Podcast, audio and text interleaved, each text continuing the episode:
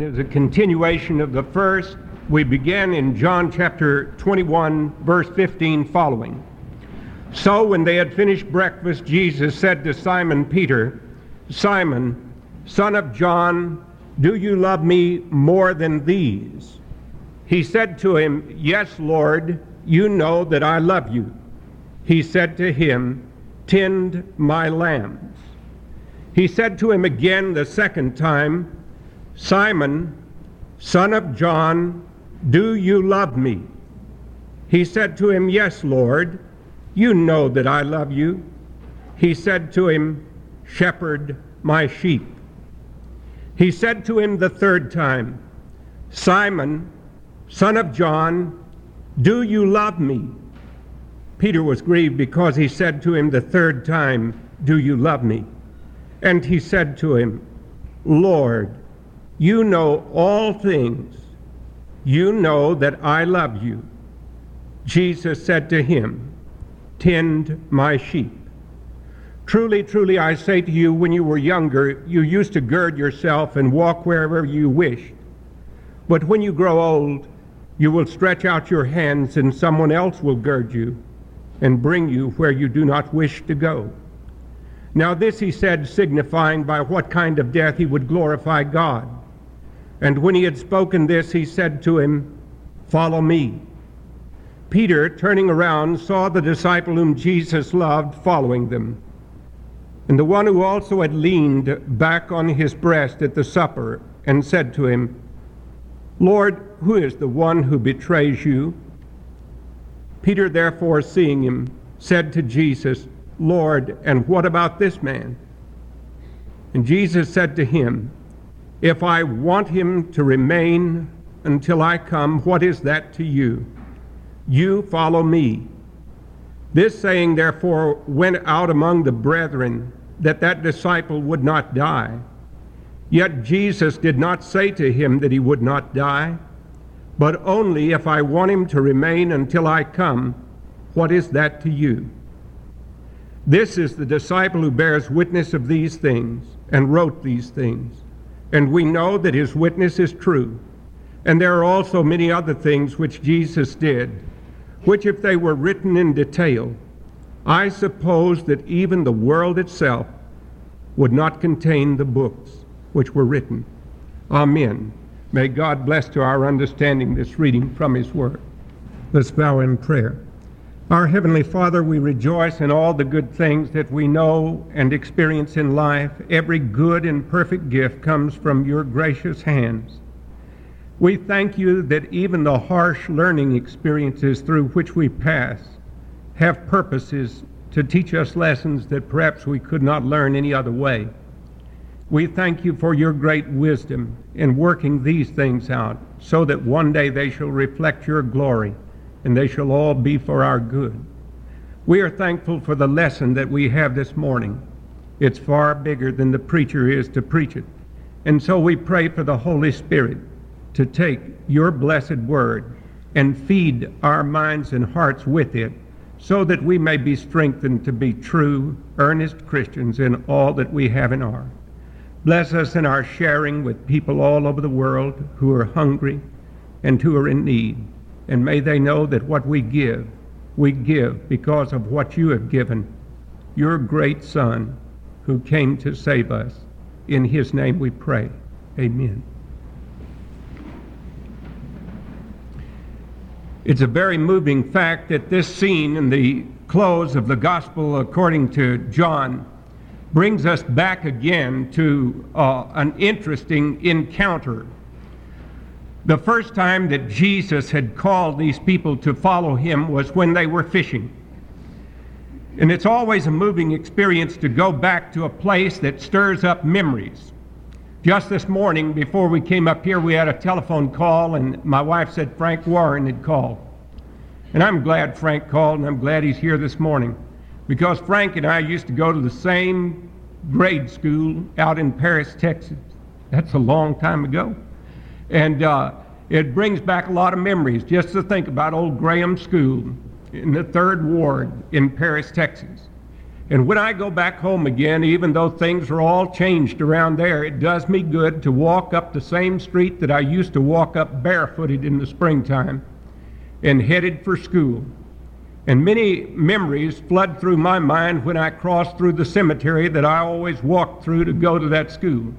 I can remember as a little boy the cool feeling when I got close to that cemetery. And then as time went on, I can remember uh, how many things come back uh, to me again. Well, uh, there's something good about going home and away because it can stir up memories that may be useful and helpful to us. But I think that when Jesus appeared to these apostles who were fishing, that perhaps there was one of them especially whose heart was very heavy. It was heavy because he had betrayed his Lord. And I want you, for that reason, to look especially at your bulletin this morning and the part that says love is on the other side, because this is taken from a part of Scripture Union. Uh, in just a couple of weeks, their Board of Trust will be meeting, and I am a trustee of that group. This is a wonderful little magazine, little devotional book that, that's about 130 years old that has to do with the helping us to stick with the reading of the Scripture. And when it deals with this particular passage, we are told that failure does not mean that we will not be able to serve Jesus in the future. I don't know about you, but that's a great comfort to me. To know that failure does not mean that I will not be able to say, serve Jesus in the future. Because there are people, when you have tried and failed, are ready to cast you off on the junk pile and never look at you again and think that you will never be of any future service to the Lord. Often young people come to me and they want to know about the quotes victorious Christian life. They want to talk to me about some six million dollar Christian man or woman. Uh, that is, some person who's sort of a bionic Christian who never fails, who always succeeds. Well, there is no such person. Jesus Christ was the only one. Now, here we're told about Peter. Jesus shows us that by lifting Peter from the trough of despair, just as Peter had denied Jesus three times in public, so Jesus gives him a gentle threefold push back into leadership in front of the others. Jesus knows the worst about us, but he continues to accept and to use us in his church. Remember that. The next time you deal with someone who has tried and failed. Uh, Paul has a wonderful verse on how to restore a backslider. It's in Galatians. Uh, he wrote Galatian, the letter to the Galatians to a group of people uh, for whom he had some great problems in dealing with.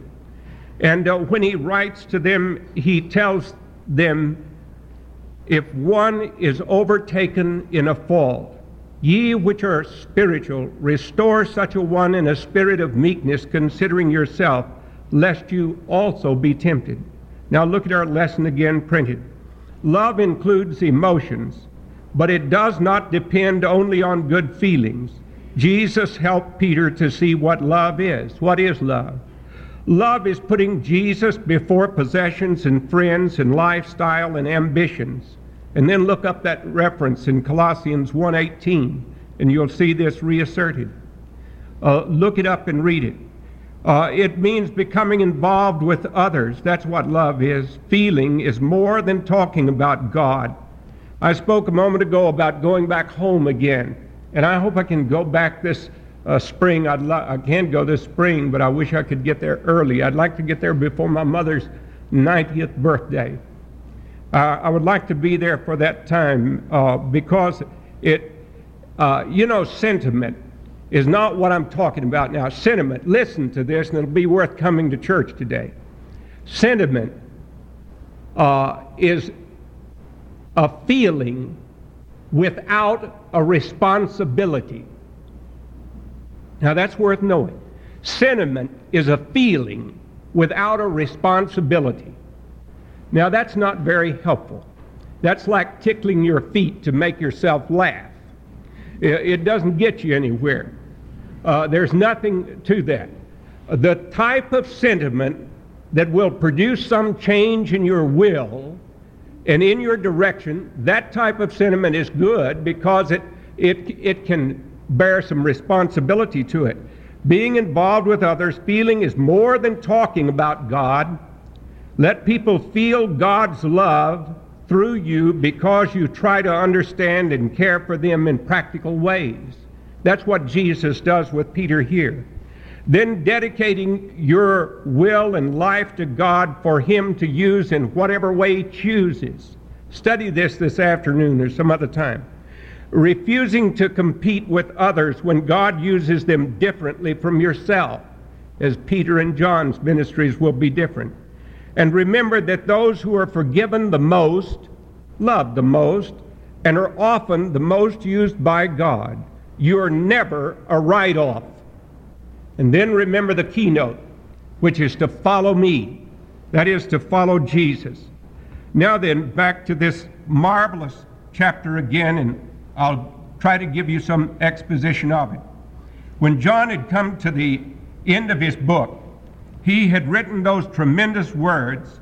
Many other signs, therefore, Jesus performed in the presence of his disciples, which are not written in this book. But these have been written that you may believe that Jesus is, Jesus is the Christ, the Son of God, and that believing you may have life in his name. That's the purpose of preaching the gospel. That's the only reason I am in the ministry today. That's the reason the Gospel of John was written. That's the reason Jesus died on the cross. That's the G- reason God brought him back from the dead. That believing in him, you might have life through his name. And there is none other name under heaven given among men whereby you must be saved. There's no other way, there's no other name. Now then, comes this Easter postscript. John, I expect, did not intend to put this there. But like we are so often prone to do when we write a letter, we've got ready to seal it. In fact, I've sealed it and then had to tear it open to put a postscript. I thought of something after I'd written it that I wanted to add. And John thought of something that he needed to add to. It's a whole chapter and it deals largely with Peter. And it's because of the notable failure that Peter had made that John is going to deal with it here. He is going to show us the challenge that he brought to Peter, and he is going to show the confession that Peter makes of his Lord, and then he is going to show the commission that he gives to this so called failure. John knows that there's a reason for writing all of this down, and the reason is that people will later be able to understand the prominent place that this man plays in the part of the disciples. When Jesus said, I shall build my church upon this rock, I started to call this sermon Rocky 3 uh, because I've preached on Peter before, Rocky 3. It's a good name for a sermon. He called him Rocky. He called him Rocky because he's going to build his church on him. And I have young people who come back to me and they say, Oh, I can't become a Christian because if I do become a Christian or I try to, uh, I'll fail or I won't be perfect. And I say, Look at Peter. Look at Peter.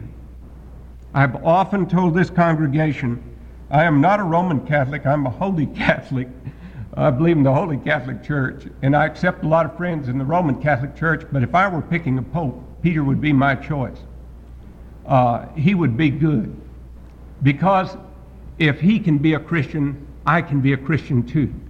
I can give all my heart and life over to him. Now, I don't believe in the infallibility. Uh, uh, Peter certainly wasn't infallible. And that proves uh, this right here. And I like our present Pope very much. In fact, someone was upset because I have a picture of him in my room at home. But, but he's a good man. We can learn a lot from him. After these things, Jesus showed himself to them. Now, what's he going to do? Uh, he is going to restore Peter. Simon Peter is there, and he calls out the names of these people. Peter. He's going to restore that failure. Thomas, that cynic who said, Unless I can see him and put my hand into his side and my finger into his nail prints, I won't believe that he is raised from the dead. Nathanael, that honest Jew in whom there was no guile. And the sons of Zebedee, and that's putting it politely, they were the sons of thunder who wanted to call down fire from heaven and destroy some people who didn't want Jesus to come through their village, and two other of his disciples. Well, I, I say this because Jesus deals with each of these personally, and this is after his resurrection from the dead. And if Easter does not mean that the risen, living Christ is dealing with you personally, then you ought to study whether or not you know Christ. Do you know him? Is he alive as far as you are concerned? And does he exercise a deciding influence over your life? A personal resurrection. We don't really expect celebrities to pay us much attention.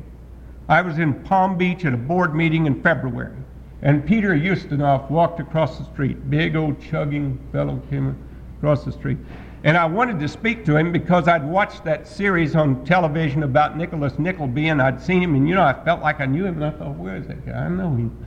And then I thought, I'll go speak. And I thought, no, why do you want to speak to him? You worry him. Then everyone on the street will go over there. And so I didn't speak to him. And then I, I, I remember another time when we were over in um, Edinburgh, and the, the Queen was coming by. I remember it was raining terribly hard, and our three sons were with us, and uh, uh, the Queen was driving uh, uh her entourage, her the security car was coming by, and there were thousands of people literally lined the street to see the Queen. Don't tell my wife this, but I've always loved the Queen. I've been, I've been in love with her for years. She is a very beautiful lady, and I like to watch. When I was in Edinburgh, I used to watch the news go off at night, and then they would play God Save the Queen and show that wonderful picture of Queen Elizabeth. And I wanted to see the Queen. Now, when the Queen's car went by, one of our children who just got his camera that year, I think was Frank, uh, took a picture of it, and later I looked in his scrapbook, and there was a blur there, and it said the Queen goes by. well, I didn't expect the security car to pull over, and then the Queen's car, Rolls Royce, to stop, and the doorman to open it, and the Queen to say, "Hey, Calvin, come here. Tell me about your boys. Tell me about your family. Tell uh, how's everything in Montreat." Yeah, I didn't expect that.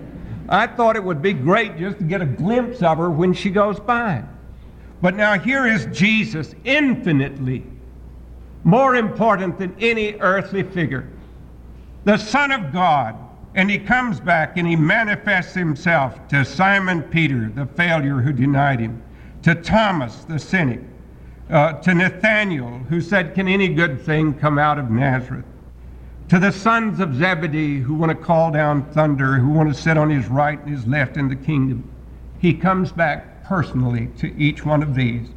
And so Simon Peter said, I'm going fishing. Now, a lot of people argue about this, and they say, well, Peter had gone back on his calling, that the Lord had called him to be a fisher of men, and here he is going back to fish for fish. Why did he do that?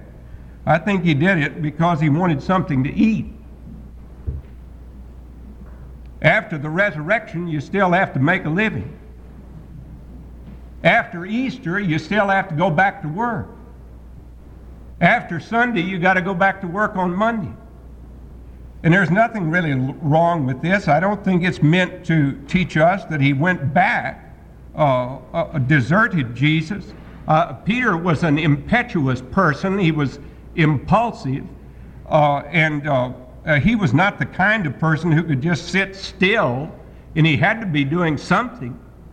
And I think they needed to make a living, so Peter went to go fishing. Well, there again, they fished all night and they caught nothing. There are other commentators who say, well, this is proof that they weren't in the Lord's will.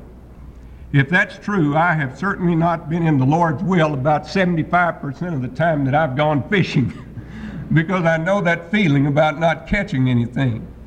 And, and I've also known some 29 carat reprobates that must have been in his will because they were catching fish. so I don't think that's any way to judge this. Uh, but when the, the day was now breaking, Jesus stood on the beach. And yet the disciples did not know that it was Jesus. There was something about that tremendous, powerful, resurrected body of his that made it difficult for them to uh, recognize him. He walked with those two on the road to Emmaus, and their eyes were holden that they should not know him, and they didn't until he had made the prayer and the breaking of the bread. Then they understood who he was. And then they could say, Our hearts burned within us while we walked with him in the way, and he opened unto us the scriptures. There was something there that they had not that, that was about him that was too great for them to take in in that moment. So he is on the shore.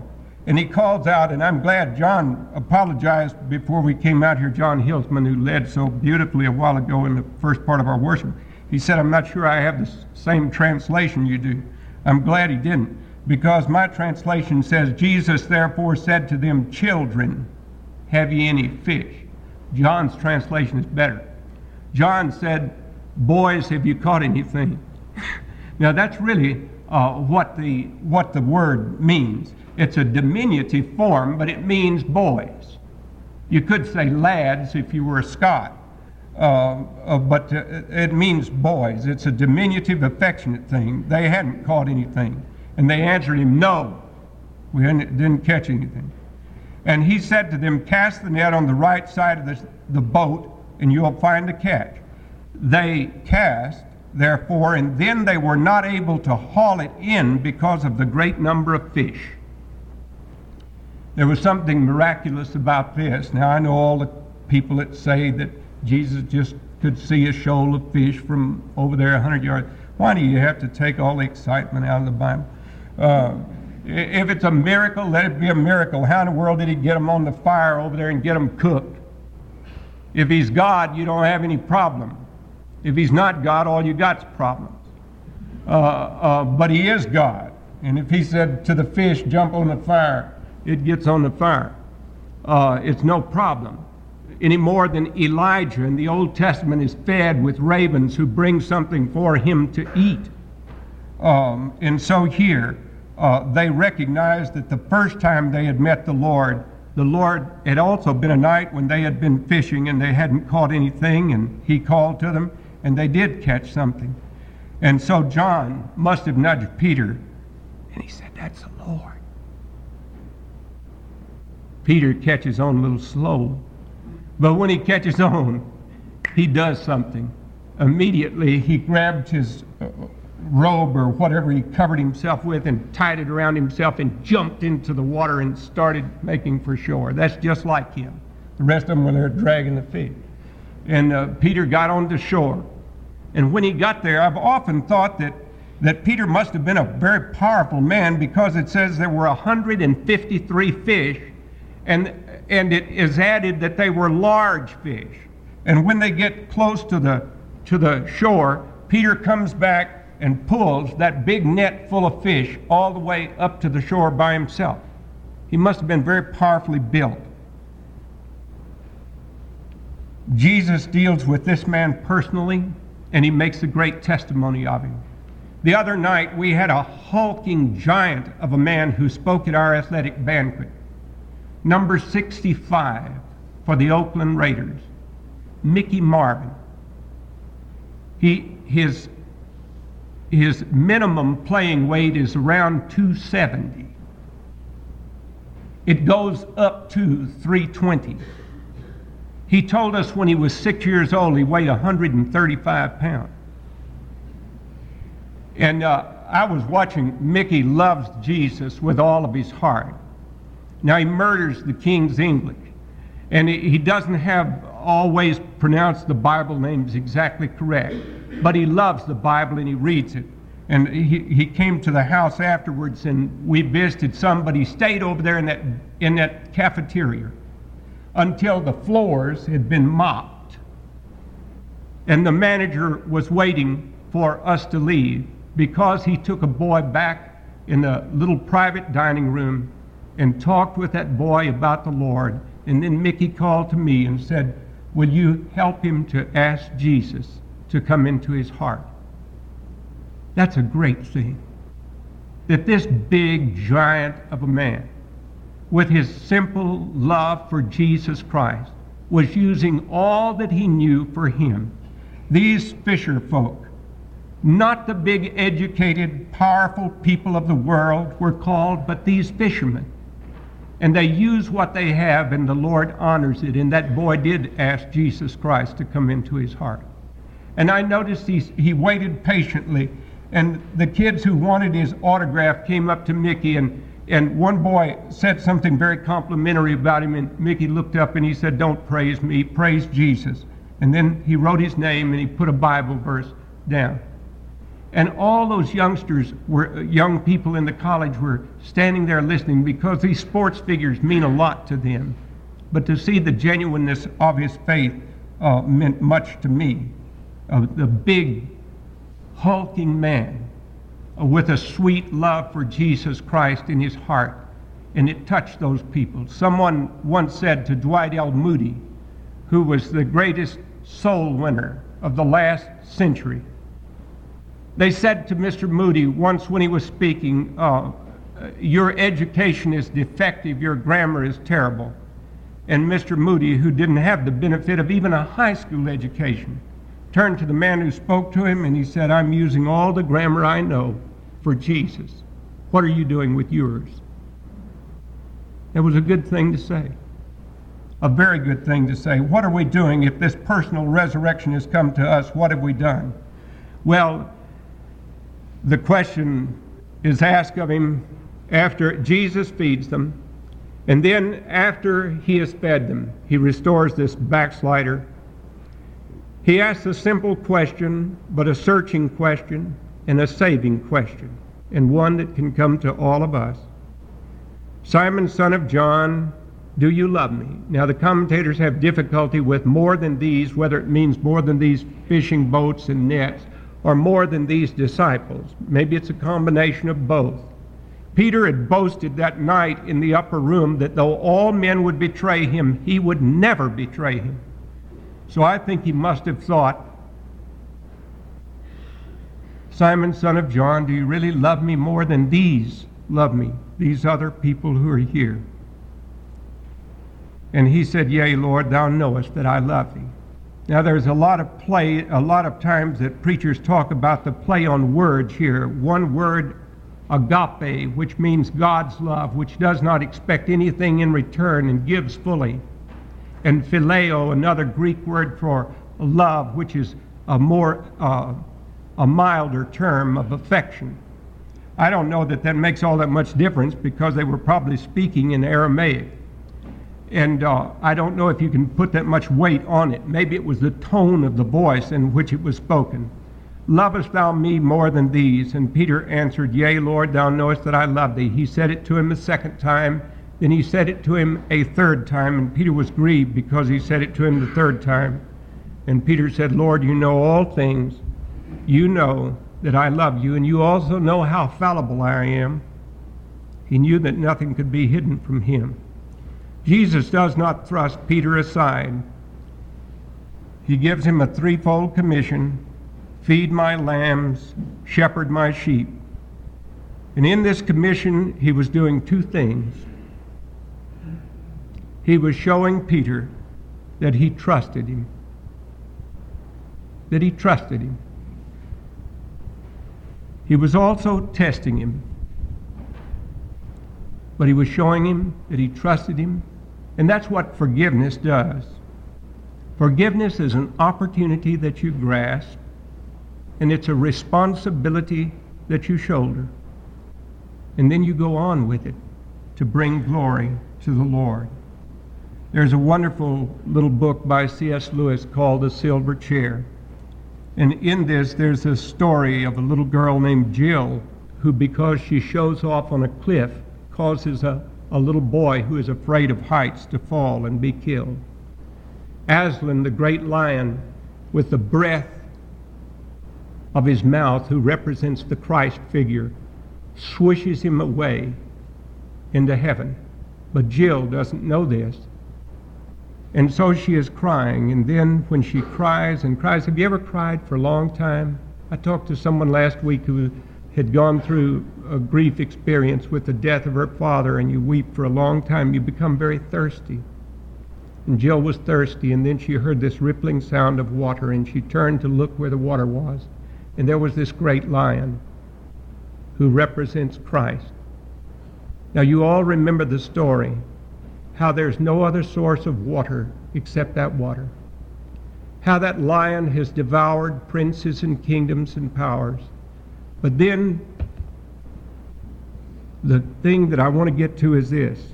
Jill says, uh, uh C.S. Lewis says this about Jill, and it's worth remembering when you talk to someone who's troubled. Crying is all right in its way while it lasts.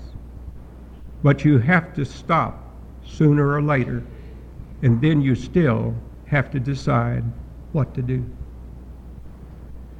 Well, that's the truth. Crying is all right in its way while it lasts, but sooner or later you have to stop, and then you have to decide what to do.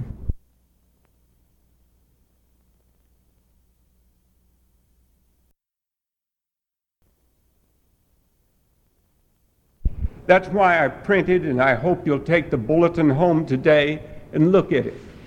And you'll see there a little lesson from Scripture Union, and you'll see another lesson from Leonard Griffith. The Scripture Union is a devotional quarterly that many of you have heard me speak of, uh, which has as its purpose the cultivation of the reading of the Bible in order that we might appropriate from it light for us to walk on the way uh, of life.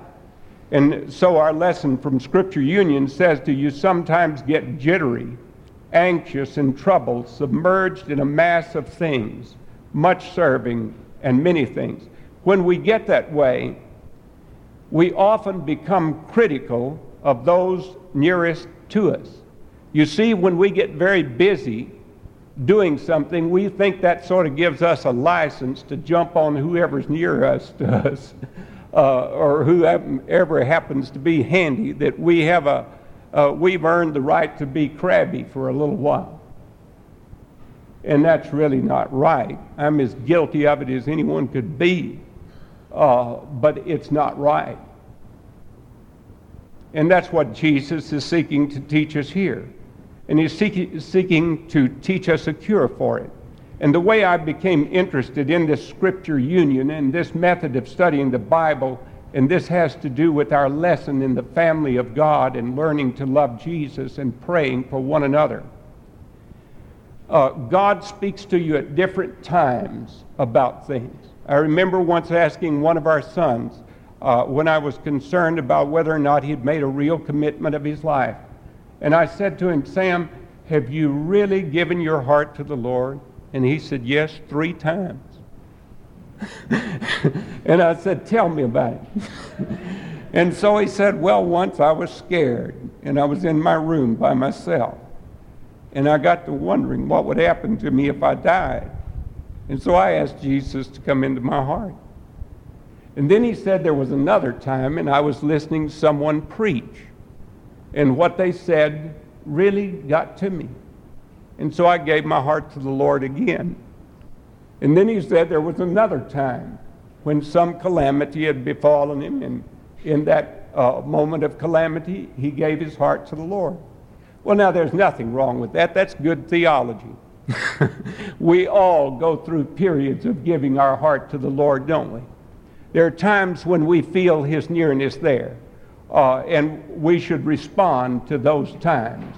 You don't have to be able to just write it out on a certain day. You may have a number of different days in which God uh, speaks to you. Well, the way I was introduced to Scripture Union, the first time was out in Africa in 1960.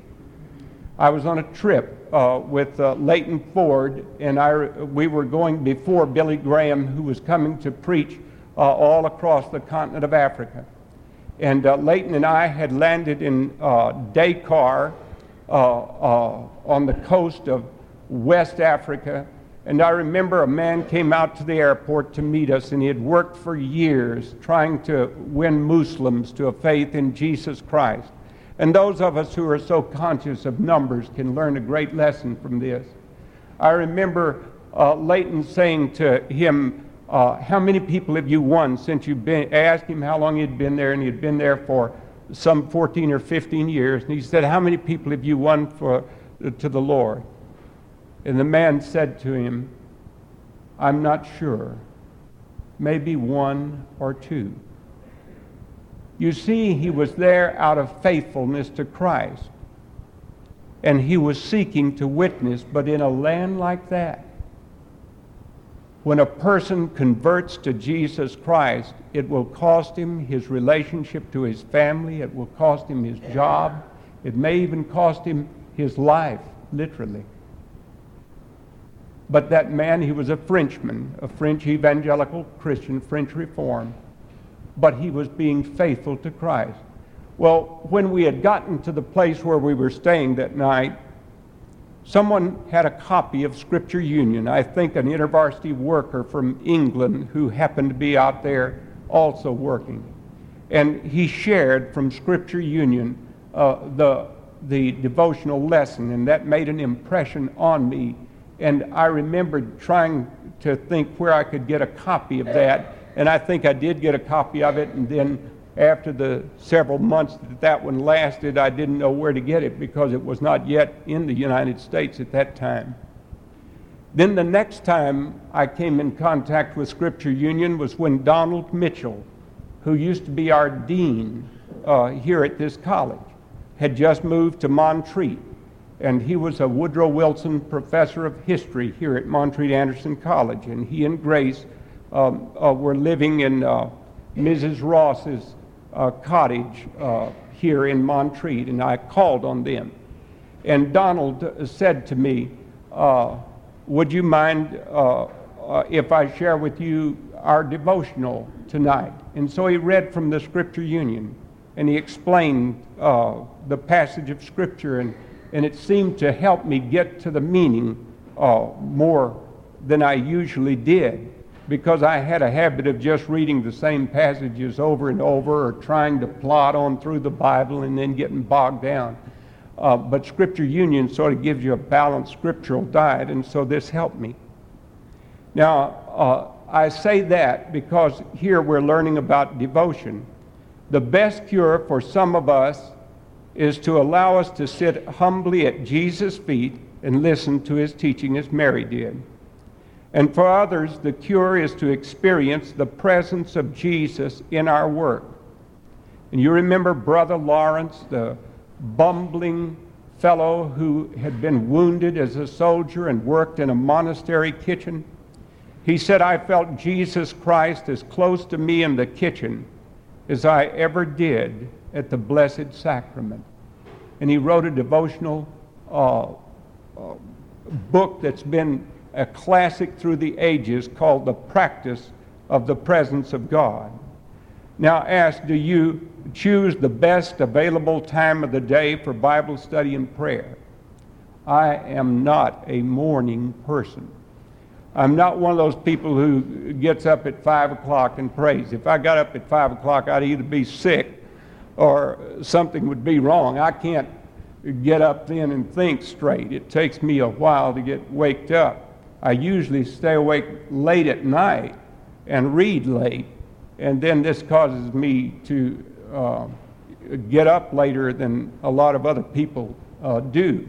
But when I get coffeed up and get um, uh, ready to think, then I can take my Bible and I can sit down and go through my prayer list and understand what I'm doing. Uh, different people have different uh, periods in which they're their brightest, and so that's the time you want to put into the Word of God. Uh, do you choose the best uh, available time for of the day for Bible and prayer? Uh, here he says, if it is before breakfast, do you go to bed early enough? I don't. Uh, if your time is very limited, can you make a better use of the minutes that you have? Now, you can do that.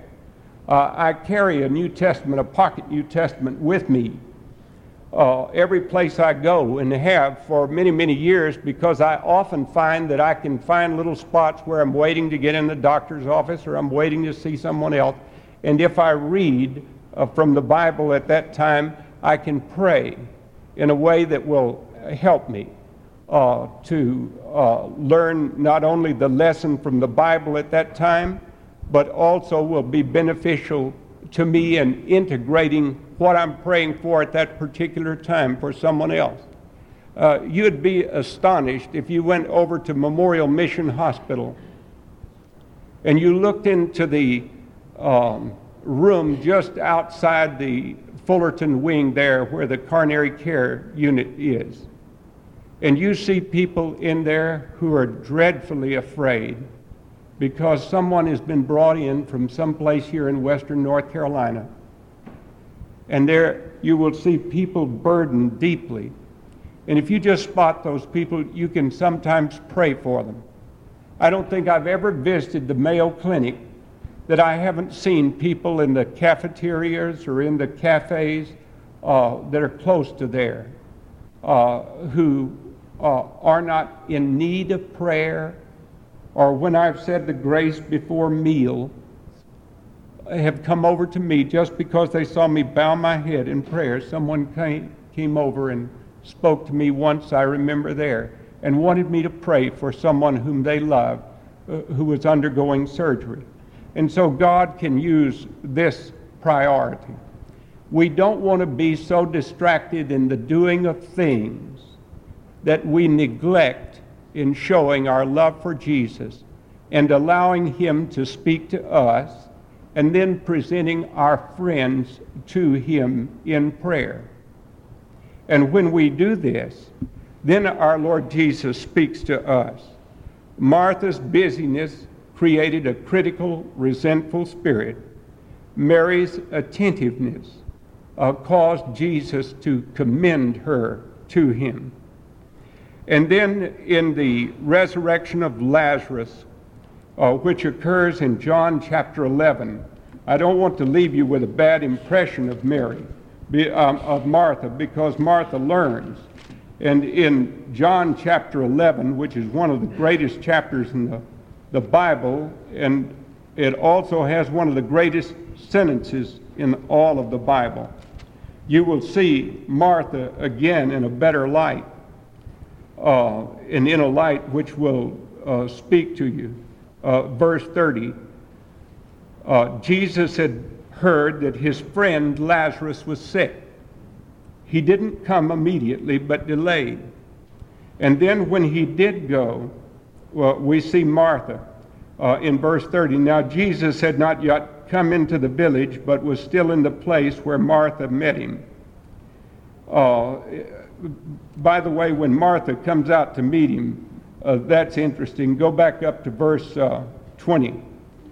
Uh, Martha, therefore, when she heard that Jesus was coming, went to meet him. Uh, she's a mover and she went out to meet uh, Jesus, but Mary still sat in the house. She was evidently um, overburdened with what had happened in the death of her brother.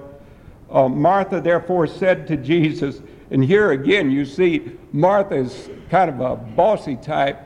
She said to Jesus before, uh, Rebuke my sister because she's not helping me.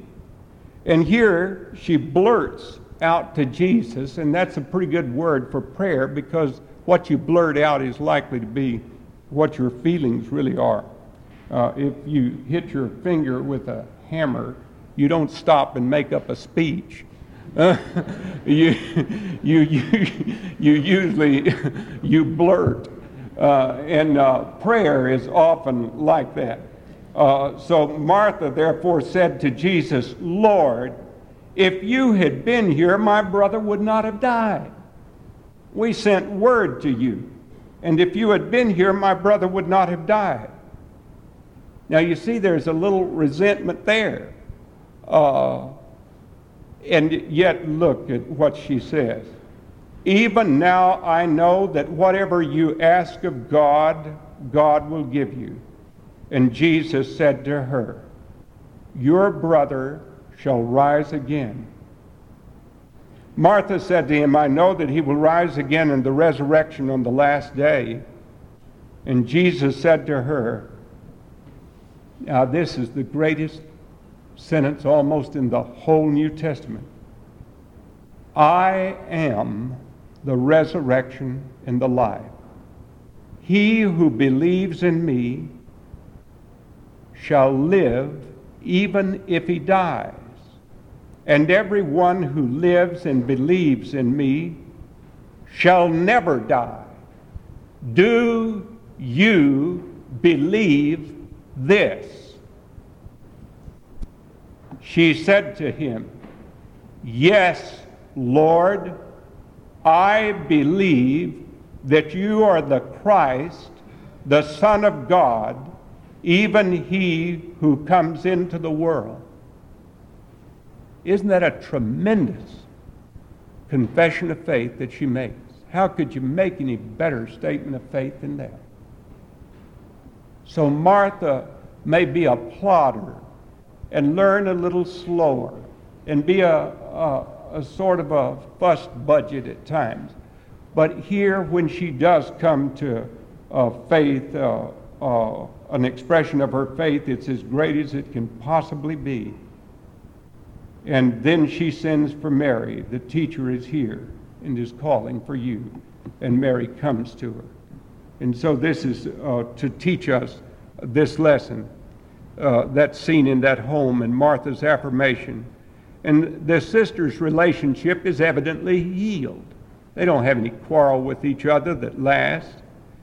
And then, of course, Mary falls at Jesus' feet, and she says almost the same words that Martha has said.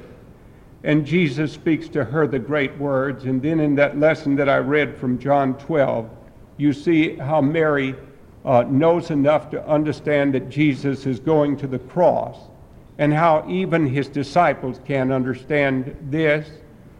And uh, look at the difference. This person who has far been with the Lord, who is deep in the things of God, has a ripple effect. Uh, it reaches, Jesus said, as long as this gospel is preached, even to the ends of the world, wherever it goes, this will be told as a memorial to her. So we need both Martha and Mary. And we need to cultivate that devotional spirit of prayer that's there. Sir Thomas Browne was a great physician. And he wrote these words, which I want you to hear about prayer and work. Now, this is a busy doctor. I have resolved to pray more and to pray always, to pray in all places where quietness inviteth, in the house, on the highway, on the street.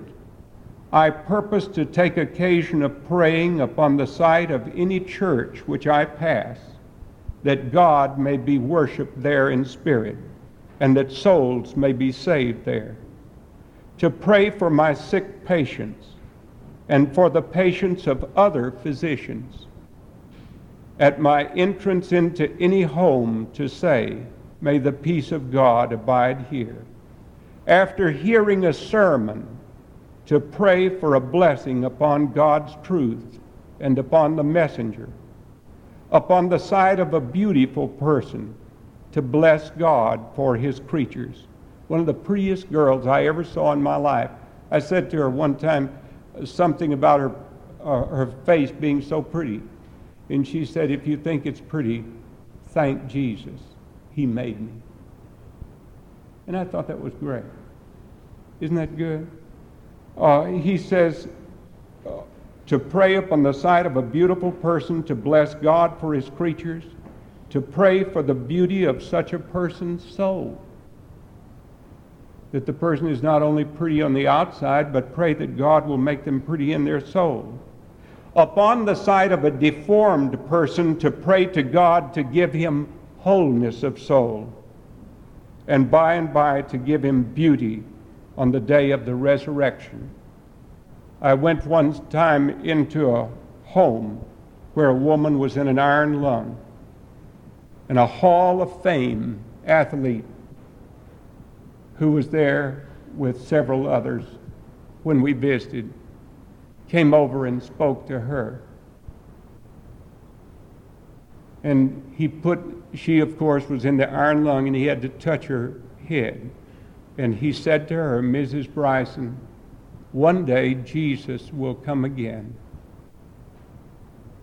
And when he comes again, he'll give you a wonderful new body.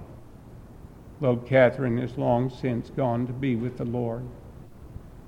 And you see the, the good that comes from the testimony of a person there in prayer. Now, then, I wanted to get to this in closing. I, I, I say the prayer, you know, before we eat in the restaurant, sometimes out loud if there are several of us, sometimes just silently. That's the way I met my wife. I, I was praying, and she came over and asked me a religious question out of West Texas State College years ago. That's a good way to get a wife. Uh, uh, that uh, uh, I was praying another time, and I met a man uh, years and years ago over in Waynesville, in in Dan's drugstore, where I ate a bowl of chili and and uh, had a hot dog. Back then, I could eat all that stuff. And uh, uh, the, the guy who came in had been out of the Navy one year. He was a retired Navy captain. And man, if you've ever been in the Navy and you ever meet a Navy captain, you look good at him because that is a very high ranking officer. Don King, who joined our church this morning, was on the aircraft carrier Midway that I went on years ago, and a Navy captain is like a king on a desert island when he, he runs that ship. Uh, well, this Navy captain that ate when I was eating that bowl of chili and that hot dog, and he saw me pray, and we got into a conversation. Well, we became friends. That was in 1955, 29 years ago this May. Monday of this week, I stood at his graveside and I saw the Marines and a colonel from the Marine Corps and the flag over his coffin at a private burial. Last fall, when it became evident that he had cancer and would die, he called his family uh, in to give them some instructions. And he told them if anyone says any words over me when I'm gone, I'd like for you to get Calvin to do it.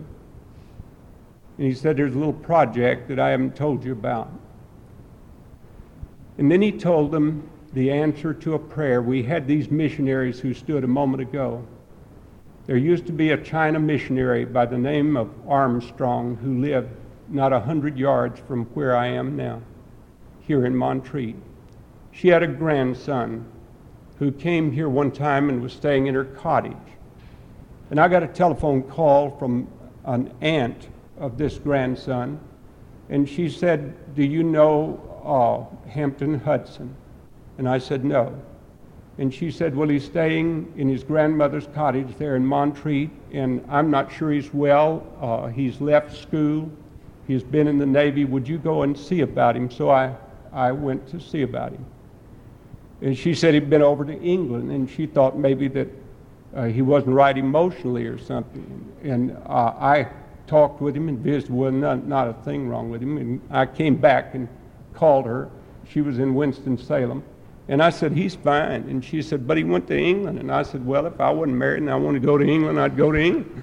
And, uh, and uh, uh, there's nothing wrong with that.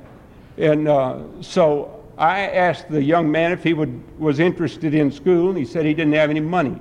I went to see George Stockton, who is now gone uh, on to be with the Lord, who was our dean at that time. And I said, George, can you get me a scholarship for a China missionary's grandson? He said, Man, we don't have any scholarship. And I said, Well, don't give me all that. We got to get him in school. And uh, so George uh, came through, he was like Eeyore in Winnie the Pooh. George would always give up and do what was he was. When, and and uh, uh, so we got the scholarship, and he worked over in the cafeteria. Then he decides to go. God had called him by this time. He started coming prayer meetings, Sunday school, church, everything, and just soaked it up. Then he told me God had called him into the ministry. And I gave him the keys to my office because some kids used it to come and have a prayer meeting early in the morning, earlier than I wanted to get up. And uh, so uh, they worked in the cafeteria. And um, so one summer, he told me that uh, I came up here and he came by to see me and he said, I've moved my things out of my grandmother's house out on the front porch because she's leased, uh, rented the cottage for the summer. And uh, he said, God told me that I was to go to seminary. And I needed the money to leave this morning. And I've been to the post office already twice, and the money's not there.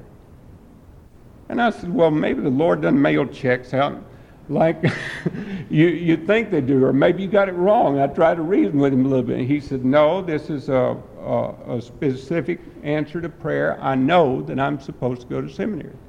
And I know I was supposed to go today. And the classes begin down there tomorrow, and I'm supposed to leave. And uh, so I said, Well, how much do you need? And uh, it was back then it was $150.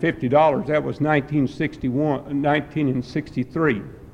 And uh, so I said, Well, come back a little later. And so when he got gone, I picked up the phone and started begging everyone I knew. And uh, the person that usually will help me out with some money had gone to Europe. And I called my wife and I said, Can we write a check for $150? She said, It'll bounce. And, uh, and, uh, and so I, uh, uh, I thought, well, what will I do? And there was a call that said, call Clarence Gordon. Now, that's that retired Navy captain. And uh, that I'd met when I was praying over there in Dan's drugstore. And Clarence call, had called me the day before, and I hadn't returned my call. You ever do that? Oh, I felt awful. He called back and he said, Preacher, why don't you return your calls? And I said, Clarence, I'm sorry. And he said, Before I said this, he said, Do you ever have a student out there who's really a good student who needs some money to go to school? I said, What do you say, Clarence? he repeated it. And I said, You have just answered a prayer. He said, Well, I'm not so sure about that. And I said, Well, I am. And uh, so I proceeded to tell him the story about the, the boy, and he said, Can you get your treasurer to advance him a check if I and he said, I'm writing a check now and I'll mail it on and it'll be there. And he said, How's he gonna get to seminary? And I said, He's gonna go on the bus. And he said, Well he I said he's gonna hitchhike. And he said he ought not to do that. He ought to go on the bus. I'll write an additional amount. So he did. And so I went over to the treasurer and got the check and went over to the cafeteria and this fellow was in the cafeteria um, waiting because he'd already moved out of the house. And I walked up and I took the check to him. I said, Here's the money for you to go to seminary. He said, You're kidding. I said, Nope, I'm not. Here it is. Take it. And uh, I think I'd even cashed the check so I could give him the money. And uh, he said, uh, You begged this from someone. And I said, I tried to, but it didn't work. He said, You wrote it yourself. I said, I couldn't. A check would have bounced. He said, Where did it come from? And I said, A man was trying to get me yesterday to give it to you. The Lord already answered your prayer. I just didn't know it. And uh, so he said, Excuse me. And he walked over where there was a little cluster of girls who were serving tables, and they wore little pink uniforms. And I, I remember walking over, and one of these girls broke into tears and covered her face and was weeping. And when uh, he came back over where I was, I said, What's the matter with that girl? And he said, She's in a little prayer group, and we'd all prayed for this. And that was the answer to the prayer, and I guess she was overcome. Well, he went on off. He went through seminary. He became an associate pastor of a very large church and then left that work to go down to Florida where he works now in drug rehabilitation. We had one of his students, one of his uh, people that he had filched out of a prison and helped to come to know Christ. And that young man went through Montreat Anderson College and then through Taylor University. That's one. Well, I went over for the funeral Monday out at Riverside Cemetery, and I carried with me a list. I'd checked with the registrar, and I counted 17 that I could remember since 1963. 17 people who had been helped. Five of them had become ministers or missionaries. Now that's remarkable, isn't it? You, he, he made a, a stipulation about the uh, agreement. They, no one was to know that he did it. Jesus said, Don't let your right hand know what your left hand is doing. He did not want them to know. I would have them write a letter, Dear Captain, and then bring it to me, and then I would put it in another envelope and mail it to them, uh, to him. He wanted me to have personal contact with the people, so he said, I don't want them uh, to get the money for doing nothing, so give them something to do around the church office. So that's the people who usually uh, do something with the bulletins or help to put out hymn books or run errands for the church office. He always wanted something done for him. But you know, that was a smart move because that meant that I had contact with those people for two years at a time, some of them. So Willie Ferris is now serving as a missionary. And Charles Bayer is now a minister of the gospel. Hampton Hudson is a minister. And then the others down through the years. 17 different people. Sheila Benjamin, a biblical archaeologist. Many others who have been helped. Uh, Cam King, whose husband is here this morning. So many people. You see what one little ripple effect comes? So prayer and work go together. No man is saved by works or by merit. The only merit by which we are saved is the merit which Jesus Christ gave for us when he